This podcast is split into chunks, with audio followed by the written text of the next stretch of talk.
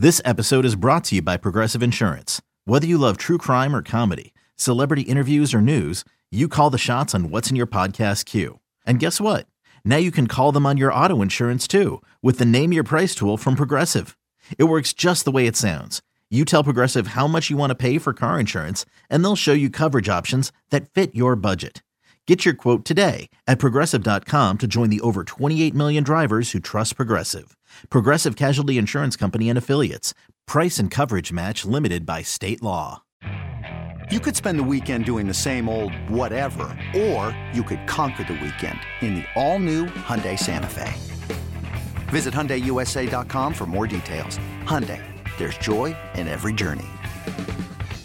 Hello, back from a trip to Cali. Cali, Cali, Cali.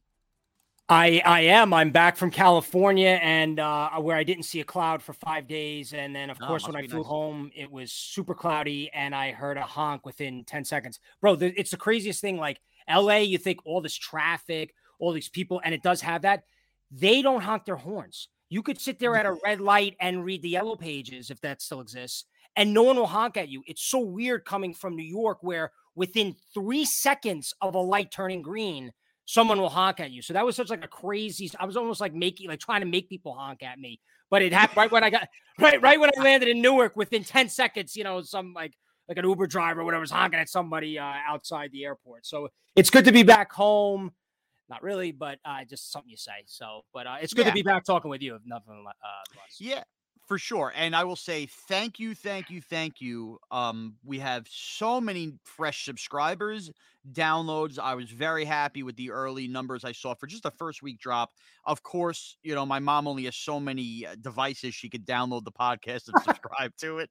So I'm very, Right. I'm very thankful for everybody, plus my mom who did that, obviously. uh, and I will say, if you're a first week subscriber, now you're like, hey guys, why am I getting now the third episode on a Thursday? I thought this was coming out every Monday and Friday. Look, we launched this. The next week was a holiday week. Tommy, as we just mentioned, was away on vacation. The 4th of July was a Monday. So, uh, newsflash, we, like the rest of society, take vacations. It just so happened the company wanted to make sure we launched this before the 4th of July, which we could have waited to launch it after. But I'm just giving you a little background. We're not going to be this inconsistent, especially during the season. You're going to get game recaps, you're going to get game intros. We are still in that off-season period, which, by the way, the Giants have announced they're doing, I think, it, anywhere between 12 to 14 open practices, which is huge. They didn't do training camp open to the public a year ago. And they are going to bring back FanFest. So, for all those Giants fans listening, you get to see the Giants in the Brian Daboll era down at training camp. I haven't been to training camp since like 2019. At that time, I went, I guess that was when I went with either Maggie and Bart, Carlin and Maggie, some combination with the fan then.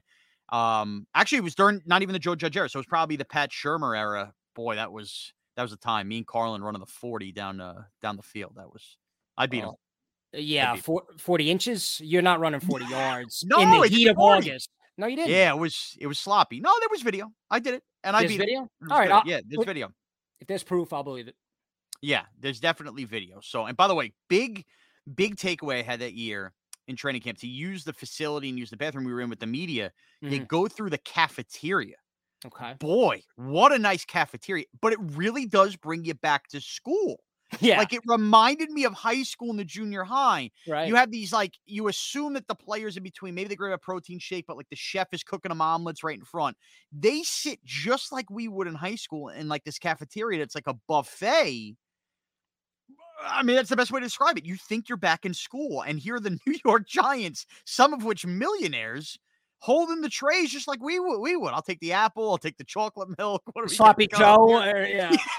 now they have higher quality food for I'm sure, and some of it yeah. made to order. But I was kind of shocked by that. Now, have you have you ever been in the facility? I have not, and I'm wondering if they have like the cool kids table, like the quarterback, the running back, and then like the punter sitting in the corner, basically on Tinder or whatever he's doing. like, like, is- do they separate it that kind of like you know, uh, high school is, or did you feel like everybody was mingling? So it kind of felt like position groups for sure, but there was Sure. definitely some mingling. It was a time where practice had ended, and before they were going to run out a bunch of interviews, I just had to run and use the restroom.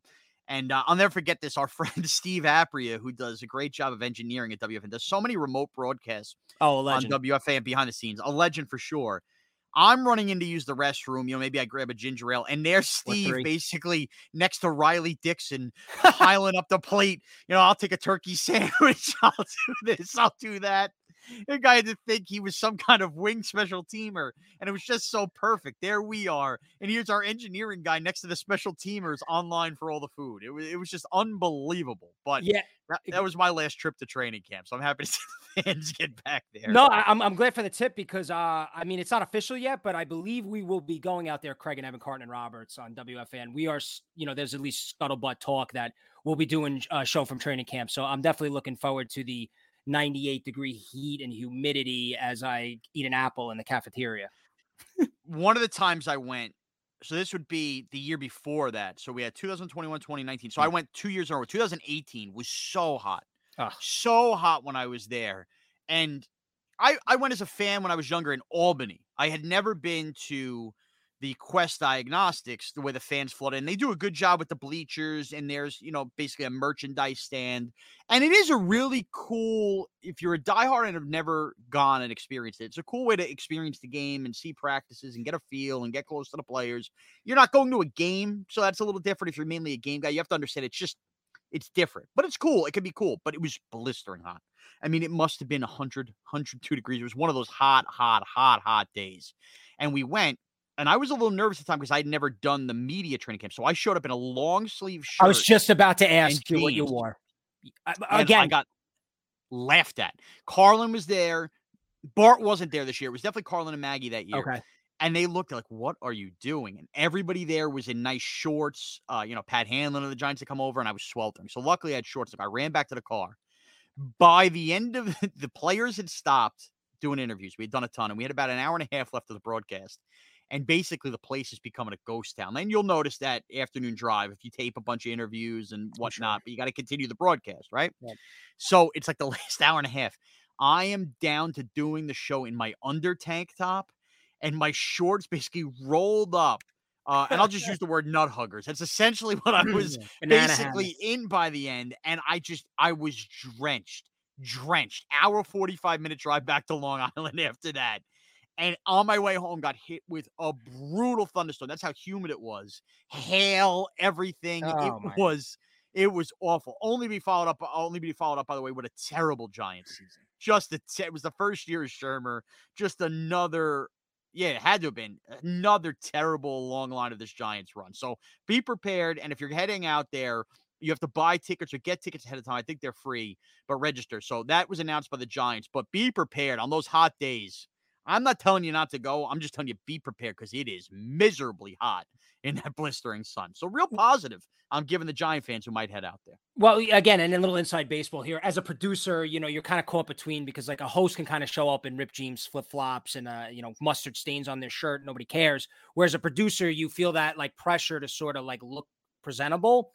So you Right. want to wear like a long sleeve of collar pants, but like sometimes you have to just like choose like comfort over like nobody's gonna care. Yeah. You know, the Well, that's the kind of reporters, they're gonna event. may look at you weird, but like it, it doesn't matter. Like you can't be The like. beat but here's the thing. all. You're not really near the beat reporters. You're Yeah, not. you could that's fair. walk the sideline as I did for a little bit of practice before the show started. Or when you're going for a tinkle or a sandwich in the cafeteria. but they're maybe they all in they're all in nice shorts and Giants polos and everything anyway. It is not it is not what you'd expect. So just a little tip, and anybody going out there as a fan, again, you, you're not going to relate to me at you know the beer pong table uh, setup where we do the show, but blistering hot. Know, When it gets hot there, it gets hot, hot. So that's interesting. And again, the cafeteria scene, interesting. Now, big news of the NFL uh, as we produce this and put this out. Uh, this will be available for download Thursday morning. If you're listening to this a little later, you listen to this a little later. All we care is that you listen.